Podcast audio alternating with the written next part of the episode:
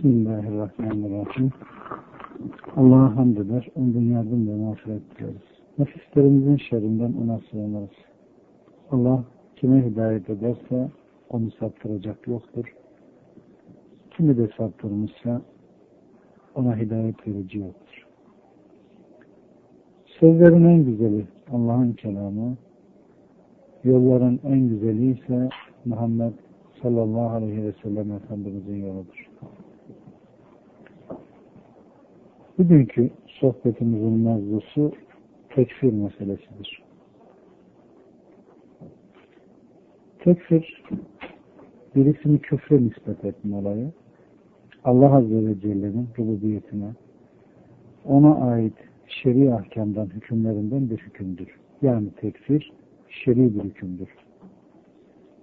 Hüküm olması hasebiyle, tek hüküm sahibi Allah Azze ve Celle olması hasebiyle, Allah'tan başka hiç kimse birisine bu hükmü koyamaz. Hüküm O'nundur, yine O'na döndürüleceksiniz diyor Kasas 70'te. Yine Allah subhanahu ve teala kitabında Allah adaletle hükmeder. Ondan başka yalvardıkları putlar ise hiçbir şeye hükmedemez diyor Mü'min 20'de. Mü'min deme de şer'i bir hükümdür. Allah subhanahu ve teala kitabında müminler o kimselerdir ki yanlarında Allah anıldığı zaman yürekleri ürperir. Kendilerine onun ayetleri okunduğu zaman da imanları artar ve yalnız Allah'a dayanıp güvenirler. Keza namazı dost doğru kılarlar. Kendilerine rızık olarak verdiklerimizden infak ederler. İşte gerçekten mümin olanlar bunlardır diyor. Enfal suresinin 2, 3 ve 4. ayetlerinde. Rabbimiz müminin vasıflarını böyle bildiriyor. Tek hüküm koyucu Allah olduğuna göre Allah'tan başka hiçbir kimse bu mevzuda hüküm veremez. Aksi olursa bu mevzuda güya çok hassas davrandıklarını söyleyen önüne gelene rastgele kafir diyenler kendilerini Allah'tan gayrı hüküm koyucu ilan ederler. Allah'tan gayrı kendilerini hüküm koyucu ilan ederler. Allah'a ve Resulüne inanan, müminlerin yoluna suluk edenler hiçbir zaman şartlarını, şer'i ölçülerini bilmeden katiyetle tekfir meselesine girmemeli. Hele hele şu mümin, bu kafir diye birini sağa, birini sola uzatmamalıdır. Hele hele kendi kısır malumatına ve ona dayanan bilgi anlayışını malzeme edip kendisini bir iman metre telakki edip bu mertebeye koymamalıdır. Yani termometreyle nasıl sıcaklık ölçülüyorsa birileri de kendilerini milletin imanını ölçen alet zannetmesin. Evet kardeşlerim, eğer böyle olursa kendilerini hüküm koyucu ilan ederler. Kendileri sapıttığı gibi ifsat ettiklerinin de sonunu hazırlarlar. Bu son nedir? Allah Resulü Aleyhisselatü Vesselam'ın bir hadis-i şerifte dediği gibi herhangi birine bir kimse ey kafir derse muhakkak o ikisinden biri o küfür kelimesiyle döner. Şayet dediği gibi ise yok değilse o kendisine döner. Bukhari ve Müslüm'de bunu bulabilirsiniz. İşte kendisini ve kendisinin ifsad ettiklerinin sonunu hazırlar. İtikadi meselelerin en hassası olan birçok insanın ayağının kaymasına sebep olan bu tekfir meselesi aynen geçmişte bu ümmetin evvelinde ilk müşkülat, ilk ayak kayma meselesi de bu meselede olmuştur. Ve haricilerle başlamıştır. Hariciler alel ıtlak ve rastgele herkese kafir demişlerdir. Bunların karşısına çıkan zıt başka bir tayfa rastgele herkese mümin diye sapıtmışlardır. Az önce de söylediğimiz gibi tekfir şer'i bir hükümdür. Aksi mümin demek de şer'i bir hükümdür. Tek hüküm koyucu da Allah'tır. Bakın Rabbimiz ne diyor? Onlar yine de cahiliye devrinin o kokuşmuş hükmünü mü arıyorlar? Oysa yakinen bilen insanlar için Allah'tan daha güzel hüküm sahibi olan kim vardır diyor Maide 50'de. Tek hüküm koyucu Allah subhanahu ve teala olması hasebiyle kardeşlerim hiçbir kimse kendisini onun yerine koyamaz. Değilse kendi sonunu ve ifsat ettiklerinin sonunu sattırdıklarının sonunu hazırlar. Kasıt budur. İstilahları bırak, yani bu tekfir meselesinde itikadi meselelerin en hassası olan birçok insanın ayağa kayan tekfir meselesi şer'i ıstılahları bırak nasların mantukunu dahi anlamaktan aciz bir günahkarların işidir bu. Bu bilakis ilmiyle amil, ihlas sahibi, Rabbani ilim ehlinin işidir. Ne gariptir ki umumen İslam aleminde, Mısır'da, Suriye'de, Türkiye'de, Pakistan'da, Afganistan'da veyahut Sudan'da nereye giderseniz gidin bu tekfir meselesi veya tekfir belasına bulaşmışların hepsi orada yaşayan ayak takımıdır. İlim ehli olan insanlar değildir. Buna çok dikkat edin. Tabi bu tekfir müşkülatına müptela olmalarının bazı sebepleri vardır. Zamanımızda bu sebeplerin en tesirlisi zannedersem Müslümanların yaşadığı coğrafya parçası üzerinde o mıntıkanın iktidarından çekmiş oldukları eziyet, işkence ve sıkıntıdan herhangi bir vesileyle intikam alamayınca onlardan bu kin birikimini şer'i bir ölçü olmayınca kin, adalet ancak dil ile gündeme geliyor. Başka türlü bunu def etmesi, deşarj olması mümkün değil. Her halükarda hislerin insanı sevk ettiği nokta ile şer'i ölçülerin bizi bağladığı esaslar farklıdır. Bunu çok iyi anlaması gerekiyor bir Müslümanın. Tamam, eziyet çekiyorlar, işkence görüyorlar, sıkıntı çekiyorlar. Bu doğru ama onlardan intikam almayı gayri meşru bir usluba sevk etme hakkını bu insana vermiyor. Bakın bir insan Müslüman birini kadın ve erkek iki kişiyi zina ederken görse bunu gidip söyleyebilir mi? Gözüyle gördüğü halde falan falanla zina yapıyordu. Bunu söyleyebilir mi? Söylerse 80 sopa. Neden? Dört şahit getirecek. Çünkü Rabbimiz Kur'an-ı Kerim'de İffetli kadınlara zina isnat eden, sonra da dört şahit getiremeyen kimselere 80 değnek vurun ve bir daha onların şahitliklerini kabul etmeyin. İşte onlar fasık olan kimselerdir diyor Nur suresinin dördüncü ayetinde. Ama adam gördü, haklı. Fakat dört şahit getiremezse iftiradan 80 sopa yer. Yine bir insan hanımını zina yaparken yakalasa ne kadar sabreder? O başka mesele değil mi? Hislerle öldükçe öldürebilir mi? Öldürürse ne yapılır? Kısas yapılır. Allah Azze ve Celle ne diyor? Ey iman edenler! Öldürülenler hakkında size kısas yazıldı. Küre karşılık kür, köleye karşılık köle, kadına karşılık kadın diyor Bakara 178'de. Sadece dinimiz ne diyor? Lian hakkı veriyor. Kitabında dediği gibi Rabbimiz eşlerine zina isnat eden ve kendilerinden başka şahitleri de olmayan kimselerden her birinin şahitliği doğruyu söyleyenler olduğuna dair Allah'a dört defa yemin etmekte olur.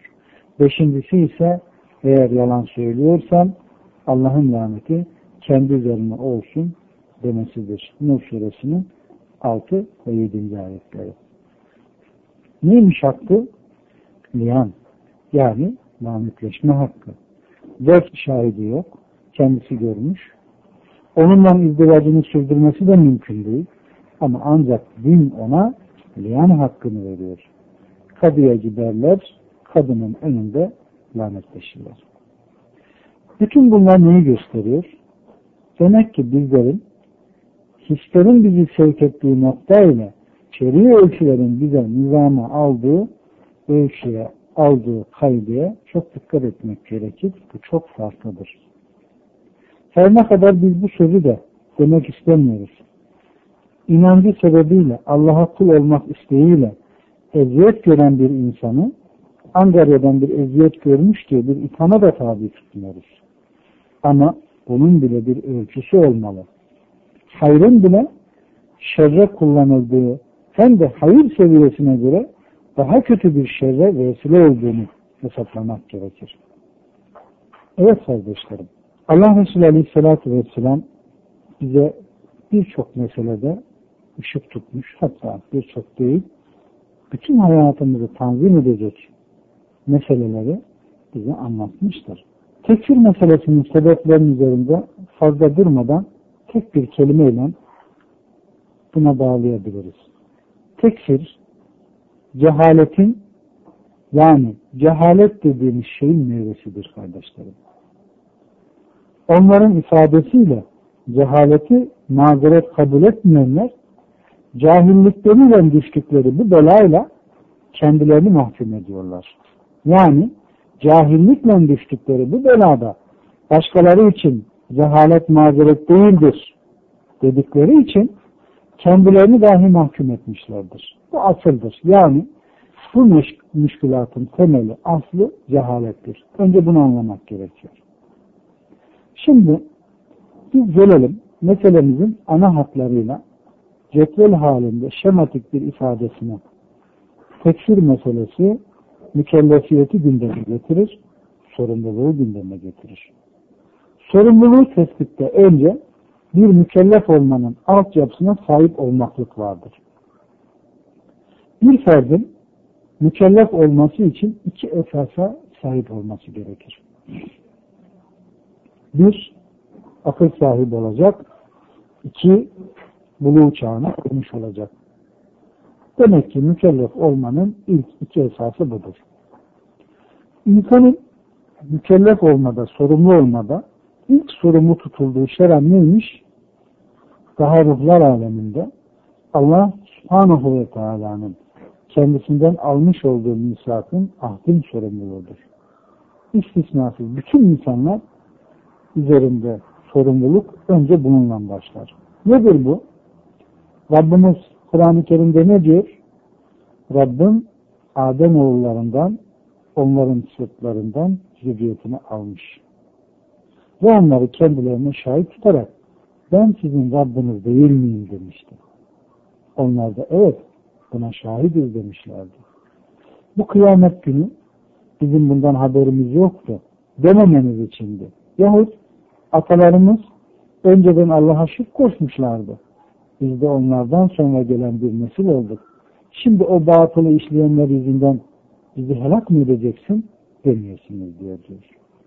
Bu Araf suresinin 172 ve 173. ayetleridir. Ve bu ayetin tefsirinde Allah Resulü Aleyhisselatü Vesselam Müslim bin Yesar el-Cihani'den Ömer bin Hattab'a bir vakit Rabbin Adem oğullarının sülbünden zürriyetlerini çıkararak ben sizin Rabbiniz değil miyim sorusuyla onları kendi nefisleri hakkında şahit tutmuş ve onlar da evet Rabbimizsin şehadet ederiz demişlerdi.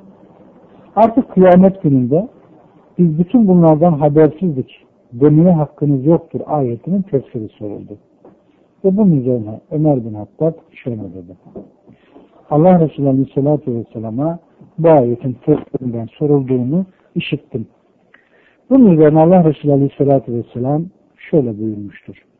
Allah Adem'i yarattıktan sonra onun belini sıvazladı ve onun belinden bir zürriye çıkararak bunları cennet için yarattım ve cennet ehlinin amelini işleyeceklerdir buyurdu. Sonra onun belini yine sıvazladı ve ondan bir zürriyet daha çıkararak bunları da cehennem için yarattım ve cehennem ehlinin amelini işleyeceklerdir buyurdu. Bunun üzerine o ayetin tefsirini soran adam Ya Resulullah dedi. O halde çalışmak neye yarar? Allah Resulü Aleyhisselatü Vesselam Allah bir kulu cennet için yarattığı zaman onu cennet ehlinin amelinde kullanır. Ve neticede o cennet ehlinin amellerinden biri üzerine ölür. Allah da kendisini cennete girdirir. Bir kulu cehennem için yarattığı zaman onu cehennem ehlinin amellerinde kullanır. Nihayet cehennem ehlinin amellerinden bir üzere ölür ve Allah onu cehenneme sokar. Bunu Tirmizi'nin 3270 nolu rivayetinde bulabilirsiniz. Evet kardeşlerim. Rabbim Adem'in belinden, sulbünden Adem oğullarını çıkardı. Neslini çıkardı. Yani bunları karşısına alarak ne diyor? Ben sizin Rabbiniz değil miyim? Onlar da evet Rabbinizsin. Buna şahit olduk derler. Bu şimdi umumen bütün insanlığın Allah'a verdiği bir ayettir. Allah'ın kullarından aldığı bir misaktır. Kendi aleyhlerinde bir şahitliktir. Bu şahitliği, misakı neden aldığını söylüyor? Yarın kıyamet günü bizim bundan haberimiz yoktur. Demeyesiniz. Veya biz sonradan gelen bir nesildik. Bizden evvel babalarımız bu ahdi misakı bozmuşlar. Ortak koşmuşlar. Onların bu ahdi bozmasına sebep bozan onlardır. Bizi hesaba mı çekeceksin? Bizi helak mı edeceksin demeyesiniz diye. Bu şahitlendirme. Ahit verme, misak alma bütün insanlar için geçerlidir. Yani sorumluluktur. Mükellef kılar. Hiçbir insanın bir başkasına katiyetle bu konuda farklılığı yoktur. Çünkü hepsinden bu itirafı Rabbimiz almıştır. Aleyhlerindeki bu şahitliği almış. Buradaki itiraf Allah'ın Rablığınadır. Bunu anlayın. Bu misak ne için alınmış? Rablığın itirafı. Hani Anadolu'da, halk dilinde ne zamandan beri Müslümansınız diye sorulduğunda ne derler? Talibeladan beri. İşte bunun için derler. İşte o olay, vaka budur. İşte aslı budur. Allah'ın Rablığını kabul olayıdır. Kulun ilk sorumluluğu Allah'ın Rablığını kabullenmektir. Yarın kıyamet gününde ben Rabbi bilmiyordum, haberim yoktu gibi itirazda bulunamaz. Hem de babalarının Rabbi inkarına sebep onları takip etmelerde mazeret kabul edilmiyor. Burada anlamamız gereken şöyle bir nokta var kardeşlerim. Şirkin de mazeretin dışında olduğunu söyleyen tekfir belasına bulaşmış zevatların bak şirki de bahsediyor derken şirk burada bu ayetin içinde isim olarak ele alınmıştır. Kullanıldığı yerdeki mevzusuna göre değil. Burada şirk Rabb'i kabul etmemenin zıttı olarak kullanılmıştır. Sorumlu olduğu şeyin zıttıdır burada. Bunu iyi anlamak gerekiyor. Çünkü ikinci misak birinci misak değildir. İkinci misak nedir? Biz bir Resul göndermedikçe hiçbir kavmi azap etmeyiz diyor İsra 15'te. Allah'ın onlar dünyaya geldikten sonra onlara yolladığı Resuller vasıtasıyla aldığı misaktır. Bu ikinci sorumluluktur. Kur'an-ı Kerim'in umum seyrine bakacak olursak peygamberlerin kavimleriyle karşılaşmış oldukları müşkülatları onlara karşı tebliğdeki vesileler ve kendilerinin tebliğ uçtukları hep birbirinden farklıdır. Ama bu tekfire düşen, harici belasına düşen insanlara baktığımızda Kur'an-ı Kerim'den işlerine gelen ayetleri tek tek alarak insanların kafasını karıştıracak sorular sorarlar. Ve onları tekfire götürürler. Halbuki insanlara bu soruyu sormadan da önce bu ayetleri kendinize bir sorunsana. Ben neredeyim? Birilerini bir şeye hapsederken kendini nereye hapsediyorsun? Birilerine cehaleti mazeret görmezken sana cehaleti mazeret gören kim? Bilmediğin bir konuda seni Müslüman kılan ne? Onun için bunlara çok çok dikkat etmek gerekiyor. Nuh Aleyhisselam'ın kıssasını Kur'an'da okudunuz mu? Kavmiyle karşılaştığı müşkülatı okudunuz mu? eğer okumadınızsa bu kadar bile malumatınız yoksa bu meseleyi nasıl anlayacaksınız? Nuh Aleyhisselam'ın kıssasını bilmelisiniz. Aynı zamanda İbrahim Aleyhisselam'ın kendisiyle kavmiyle olan müşkülatını bunu da bilmemiz gerekiyor. Bu da farklı. İsa Aleyhisselam'ın kavmiyle olan müşkülatını bunu da bilmelisiniz. Ve yine Allah Resulü Aleyhisselatü Vesselam'ın kavmiyle kavmindeki müşkülat, onlara tebliğdeki karşılaşmış olduğu müşkülat hepsi çok farklıdır. Evet kardeşlerim, burada şimdi ilk sorumluluk fıtratla alakalıdır. Allah'ın Rablığını kabul ve red ile. Bu mevzuda bizim gördüğümüz Kur'an'da ilk misal İbrahim Aleyhisselam'dır. İbrahim Aleyhisselam'ın ümmetinden evvel kendisiyle bir mücadelesi var. Allah subhanahu ve teala Kur'an-ı Kerim'de bunu bize şöyle bildiriyor. Üzerine gece bastırınca bir yıldız görmüş ve bu benim Rabbimdir demiştim. Fakat yıldız batınca da ben batanları sevmem demiştim. Ayı doğarken görünce bu benim Rabbimdir demişti. Fakat o da batınca Rabbim beni doğru yola iletmezse muhakkak sapıklığa düşmüş kimselerden olacağım demişti. Sonra güneşi doğarken görünce bu benim Rabbimdir, bu daha büyük demiş. O da batınca ey kavmim ben sizin ortak koştuklarınızdan uzağım. Ben bir muvahhid olarak yüzümü gökleri ve yeri yaratan Allah'a yönelttim. Ben asla müşriklerden değilim demişti. Enam suresinin 76 79. ayetler arası. Evet kardeşlerim. Şu an biz birisinin ay Rabbimdir, yıl, yıldız Rabbimdir, güneş Rabbimdir dediğini görsek nedir onun hükmü? Kendinize bir sorun. Kafir olur değil mi? Peki İbrahim Aleyhisselam'ın hükmü ne? İbrahim Aleyhisselam'ın söylediği söz küfür bu doğru ama İbrahim Aleyhisselam kafir olmamıştır. Hiçbir zaman İbrahim Aleyhisselam hiçbir zaman Rabbine ortak koşmamıştır. Çünkü İbrahim Aleyhisselam'ın oradaki sorumluluğu neydi? Rabbini bilmek. Akşam karanlık çökünce bir yıldız görüyor. İşte bu benim Rabbimdir diyor. Gala haze Rabbi diyor. Demek ki İbrahim Aleyhisselam Rabbini biliyordu ve Rabbin varlığını biliyordu.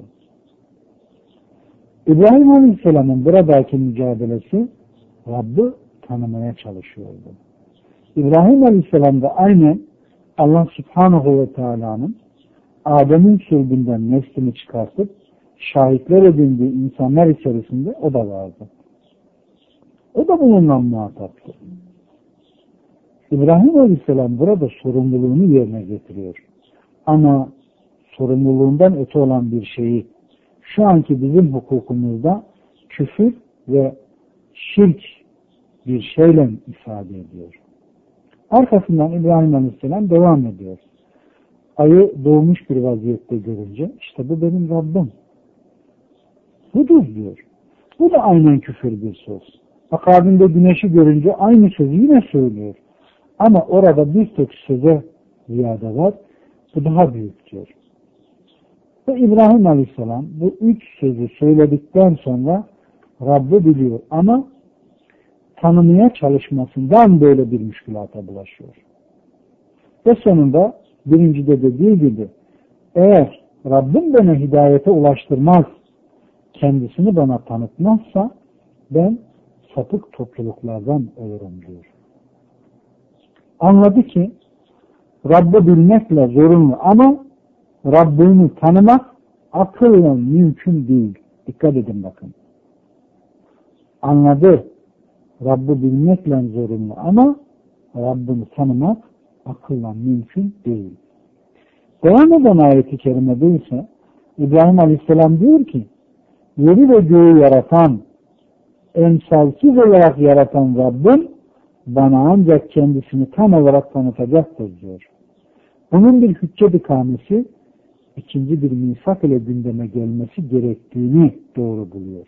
Öyleyse umumen bütün insanlardaki ilk sorumluluk neymiş? Ruhlar alemindeki ilk ahdin, Allah'ın aldığı misakın sorumluluğu. Hiçbir insanın bu mevzuda birbirine farklılığı yoktur. İşte burada mazeret katiyetle yoktur. Bu birincisi. Umum insanlar bundan sorumludur. Hatta bundan sonraki meseleleri bu zemine oturtamazsak sorularla bize tevcih edilen bazı müşkülatlar olur. Bugün bizim Türkiye gibi bir ortamda doğmamız, Suudi Arabistan gibi bir ortamda doğmamız bize bazı imtiyazlar sağlayabilir. Bugün Allah'la tanışmamız, kitapla tanışmamız, İslam'ı edebilme fırsatımız vardır ama kutuplarda doğan birisinin buna nispeten sahip olduğu imkanlar geçmiştir. Aramızda bir imkan yoluyla bir farklılık var mı? Umumen, umumun dediğiyle diyeyim, eşitsizlik diyorlar. Biz buna farklılık diyoruz. Farklılık var ama adaletsizlik yok. Bakın İbrahim Aleyhisselam'ın söylediği şu sözler ondan sonrakilerde ondan daha hassi küfür kabul ediyor. İbrahim Aleyhisselam'da edilmiyor. Mekkeliler İbrahim Aleyhisselam'dan daha hafif sözler söyledi değil mi? Ama kafir kabul edildiler. Mekkelilerin namaz kılıp oruç tuttukları, zekat verdikleri, hacca gittikleri halde mescitleri imar ettikleri halde delilleri tasarrufuyla Kur'an'a ve sünnete baktığınızda görürsünüz. Mekkelilerin söylediği sözler İbrahim Aleyhisselam'dan daha hafifti. Mekkelilerin birisi gidip de bu bizim Rabbimizdir demedi. Ama İbrahim Aleyhisselam dedi. Aynen kutuplardaki birisi bu kainatı yaratan, beni de yaratan Rabbimdir dese bu söz onu kurtarır. Ama beni bu söz kurtaramaz. İşte bunun için umum ifadeyle kullanalım. Her ne kadar konumuz tekfir de olsa cehalet umumen mazerettir. Ama herkese, her yerde, her zaman, her meselede değil. Bunu ayırt etmek gerekiyor. Tekrar ediyorum, cehalet umumen mazerettir ama herkese, her yerde, her zaman, her meselede değil. Bunu anlamak gerekiyor. E, bu konuda iki taife sapıtmıştır kardeşlerim. Birisi mutlak surette cehalet mazeret değildir diyerek sapıtmış. Tekfirci, harici dediğimiz insanlar, zevatlar diyelim. Birisi de cehalet mutlak surette mazerettir deyip herkesi mümin diyen mürciye taifesi. Bunu iyi anlamak gerekiyor. Cehalet umumen mazerettir. Ama herkese, her meselede her zaman değil. Bu ümmette iki tarife sapıtmış. Hariciler mürciyeyi doğurmuştur. Birbirini doğuran birer pisliktir bunlar. Burada biz şimdi cehalet umum manada mazerettir diyoruz ama her yerde, herkese, her meselede değil. Bunu ayırt etmek gerekiyor. Bu kalıbı güzel ezberleyin. İlk merhaledeki sorumluluğu tespit ederseniz fıtri sorumluluğu ruhlar alemindeki misakı ahdi bu mevzuda katiyetle kimsenin özürü yoktur. Herkes aynı seviyede mesuldur. İstisnasız bunun sorumluluğu içerisinde olan ikinci sorumluluğu yani mesul olmadığı malumatı dışında olanlar sorumlu değildir. Aynen İbrahim Aleyhisselam'da olduğu gibi. Ama ne zaman ikinci merhale başlar? Vahiy ve Resul gelir. ikinci sorumluluk gelir. O zaman birinci sorumluluğun mesuliyetinin dışında kalan sorumlu olmama ortadan kalkıyor. Bunun içindir ki Mekkelilerin yaptıkları İbrahim Aleyhisselam'dan daha hafif olmasına rağmen müşrik kabul edilmiştir. Çünkü birincisi bunu aşmıştır. İbrahim Aleyhisselam onlardan daha kötü söz söylediği halde mesul tutulmamıştır. Çünkü sorumluluğu içerisinde değildi. İkinci merhaledeki sorumluluk gündeme geldi mi bir vahyin gelmesi veyahut Resul'ün gelmesi mevzu bahistir burada. Çünkü Rabbimiz Kur'an-ı Kerim'de umum manada ne diyor? Biz bir Resul göndermedikçe hiçbir kavme azap edici değiliz diyor. onda işte. Bu ayeti kerime umum manada gelmiştir. Umum manada gelen ifadeleri mutlak bir şekilde anlayamayız. Tahsis eder mahiyette de anlayamayız. Bunu anlayın. Umum bir manada gelmiştir. Yani biz bir peygamber yollamadan hiçbir kavmi azap edici değiliz diyor. Bu ifade umumidir kardeşlerim. Umum olan bir ifadeyi mutlak mana ele alamayız. Hususi manada ele alamayız. Ta ki onun mutlaklığını ispat eden bir nas, hususiliğini ifade eden bir nas ele geçirmeden. Şöyle bir misal vereyim. Biz bir peygamber yollamadan hiçbir kavme azap edici değiliz derken bunu umum ifadesinden alıp da mutlak manada kullananlara şöyle reddiye veririz. Allah Resulü Aleyhisselatü Vesselam'ın annesi ne zaman ölmüştü? Peygamber Aleyhisselam'ın risaletinden 34 sene önce değil mi? Allah'ın Resulü Aleyhisselatü Vesselam bir sözünde ne diyor? Anneme istiğfar etmek için Rabbimden izin istedim de bana izin verilmedi. Kabrini ziyaret etmek için Rabbimden izin istedim, bana izin verildi diyor. Müslüm'ün 976 nolu rivayetinde bulabilirsiniz.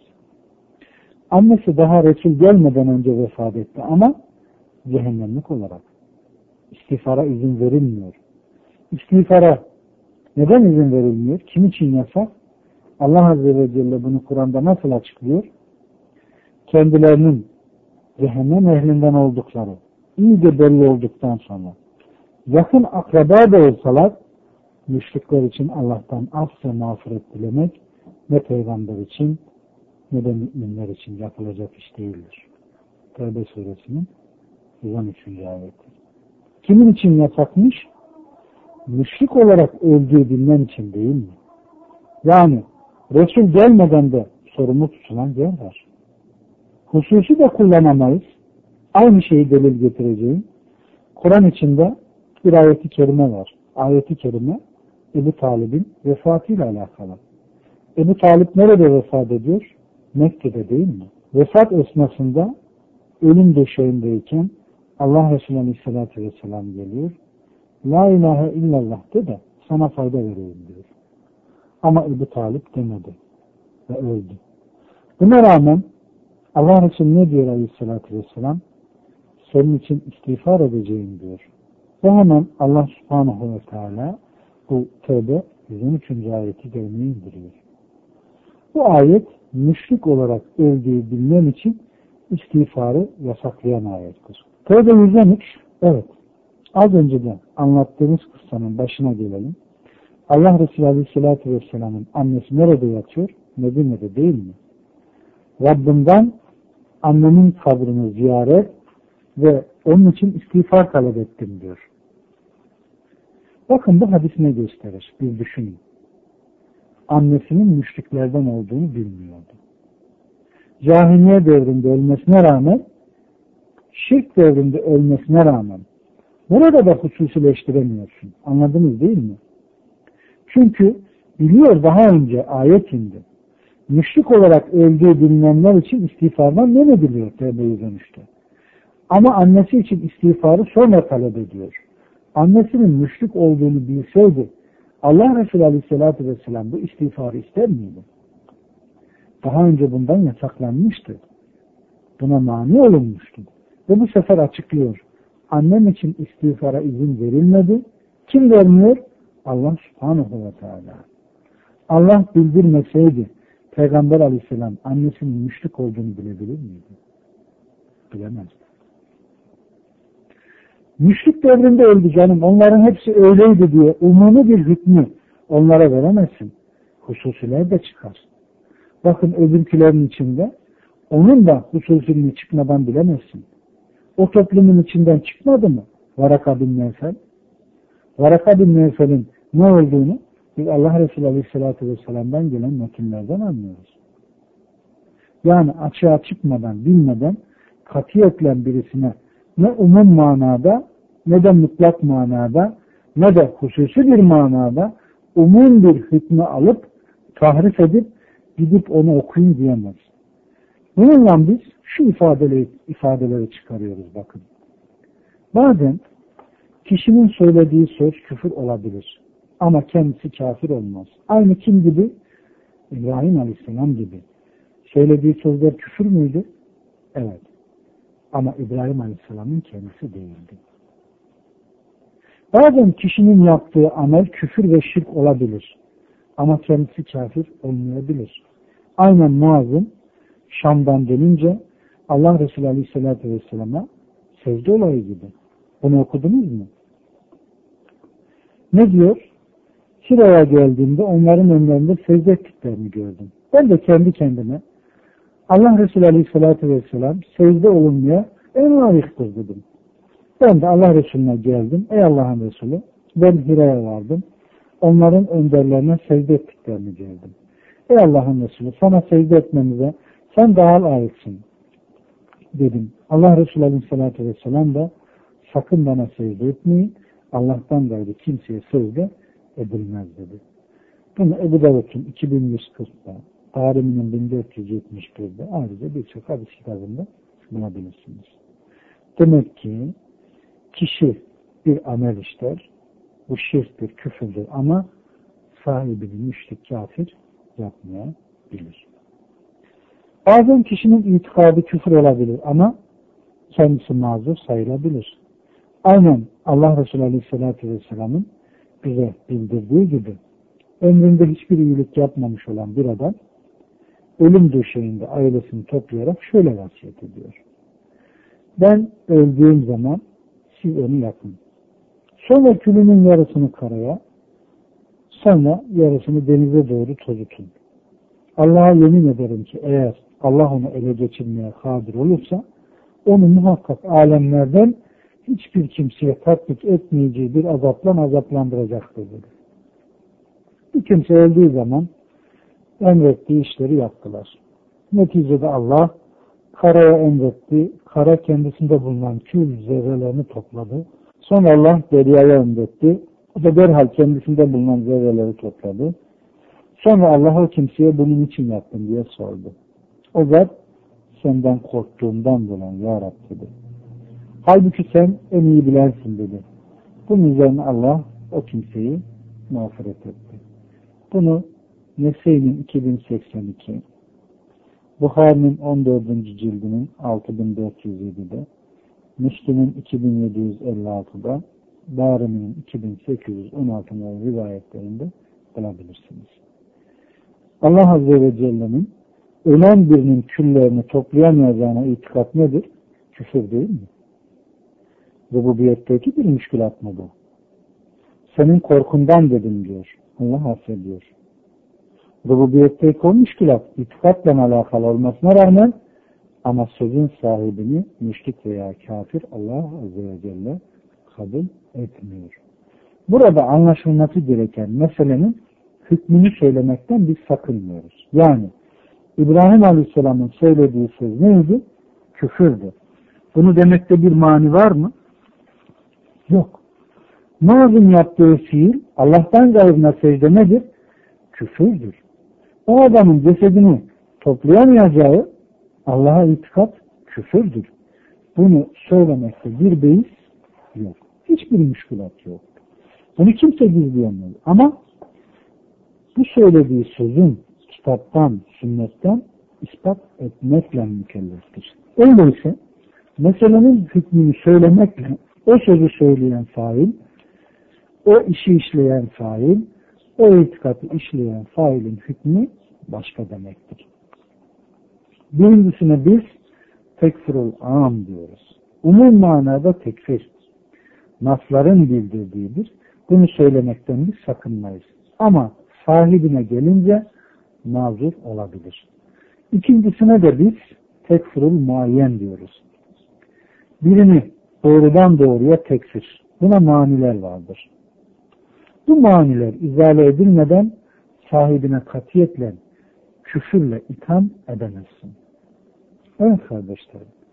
Bu maniler nelerdir? Bir hüccetin ikamesi, ikincisi hücceti anlamada müşkülatı vardır. Üçüncüsü de ikrah olayı vardır. Hüccet ikametme biz bir peygamber göndermedikçe hiçbir kavmi azap etmeyiz diyor. katiyetle onlara indirilen açıklamadan muhafaza edilmiyor. Bunun misalini çokça verebiliriz. Misal, kazanılan bir mertebeden sonra yapılan müşkülatı gündeme getiriyor. Musa aleyhisselam Beni İsrail ile Firavun'un şerrinden kaçarken Kızıldeniz'e geliyorlar. İsrailoğullarını denizden geçirdik. Bu sırada kendilerine ait bir takım putlara tapan bir kavme rastlamışlar. Ve Musa Aleyhisselam'a ne diyorlar? Ey Musa! Şunların ilahları gibi bize de bir ilah yap demişlerdi. O da onlara siz hakikaten cahillik eden bir kavimsiniz demişti. Araf 138'de. Burada bir olay oluyor. Ne görüyorlar sahilde? Bir topluluğun bir buzağı ilah edinip taptıklarını. Ve Musa Aleyhisselam'dan onu ilah edinmelerini istiyorlar. Bu söz nedir? Bir tarif edin. Musa Aleyhisselam ile ona iman etmiş, Firavun'un şerrinden kaçmışlar. Allah Kızıldeniz'den mucizeyle kurtardıkları insanlar hemen az sonra Musa bize de böyle bir ilah edinsene diyorlar. Bu söz neyi ifade eder? O söyledikleri sözün daha evvel kazandıkları imanlarına, tevhidlerine münafi olmadığını ve bunu bilmediklerini gösterir. Bu budur. Peki Musa Aleyhisselam nasıl davranıyor? Hemen kafir mi oldunuz diyor. Siz cahilsiniz diyor ve anlatmaya başlıyor. Bu neyi gösterir? Hüccet ikame edilmeden söylediği sözü tevhide sahip olduğu esaslara karşı olduğunu bilmeden yapılan, söylenen bir sözü söz ile sahibi muayize edilmiyor. Buna dikkat edin. İkinci bir misal, İsa Aleyhisselam'ın havarilerinin İsa Aleyhisselam'dan bir sofra istemeleri. Rabbimiz bunu Maide suresinin 114 ve 115. ayette bildiriyor. İsa Aleyhisselam'a söyledikleri söz nedir? Küfür değil mi? Yani inandıkları Allah'ın böyle bir şey yapamayacağını düşünüyorlar. Allah subhanahu ve teala ayetlerini indiriyor. Sofra indiririm ama bundan sonra da böyle derlerse öyle bir azap ederim ki kimseye etmemişimdir diyor. Yani hüccet ikamesinden sonra ondan sonra muhafaza ediliyor. Aynen Allah Resulü Aleyhisselatü Vesselam'ın ashabıyla başından geçen bir olay gibi.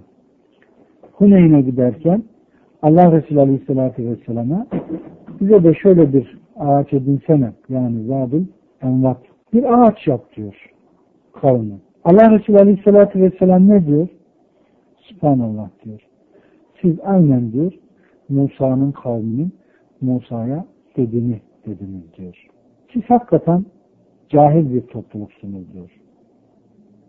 Evet kardeşlerim, Peygamber Aleyhisselam'ın vefatına az kalmış, Kur'an'ın tamamlanmasına az kalmış, bu söz ne? Bedir ehlinin, Uhud ehlinin, o insanların bu söylediği sözün tevhide daha önceki bildiklerini kazandıklarına münafi olmadığını bilmediklerini gösterir. Allah Resulü Aleyhisselatü Vesselam hemen siz müşrik oldunuz veya kafir oldunuz mu dedi. Hayır. Bu üç misalde gösteriyor ki az önceki anlattıklarımla evet kardeşlerim demek ki kişinin söylediği söz küfür olabilir ama sahibini küfürle itham edemeyiz. Kişinin itikadı küfür olabilir ama sahibine kafir deme zordur. Kişinin yaptığı amel şirk ve küfür olabilir. Ama sahibini küfürle itham etmek hemen mümkün değildir. Biz meselenin beyanı ile yükümlüyüz. Değilse muayyen bir tekfirde selahiyet sahibi değiliz. İyice açıklanıp bilinmesi gerekir. Bu müşkülatın burada çıkmasının sebebi İslam'ın hakim olmadığındandır. İslam hakim olsaydı bu mevzuda müşkülat buraya kadar gelmezdi. Ayrıca Allah Resulü Aleyhisselatü Vesselam'ın bu konuda söylediği bir söz var. Allah'ım şüphesiz ben bilerek herhangi bir şey şirk koşmaktan sana sığınırım. Bilmeyerek işlemiş olduğum şirk ve hatalarımdan da senden bağışlanmasını dilerim. Şüphesiz ki bütün kayıpları ancak sen bilirsin diyor. Ahmet'in müsnetinde ve tergiple. Bilmek hadi de bilmemek ne olduğunu anladınız mı? İhtimalle hüküm verilmez. Bilerek ve bilmeden sana ortak koşmaktan sana sığınırım diyor. Bu ifade çok açıktır. Konuyu şöyle toplayalım. Cehalet umumen mazerettir. Herkese, her yerde, her meselede değil. Kişinin sorumlu olduğu ortamı bilmesi, kişinin söylediği söz küfür olabilir, ameli küfür olabilir, itikadı küfür olabilir.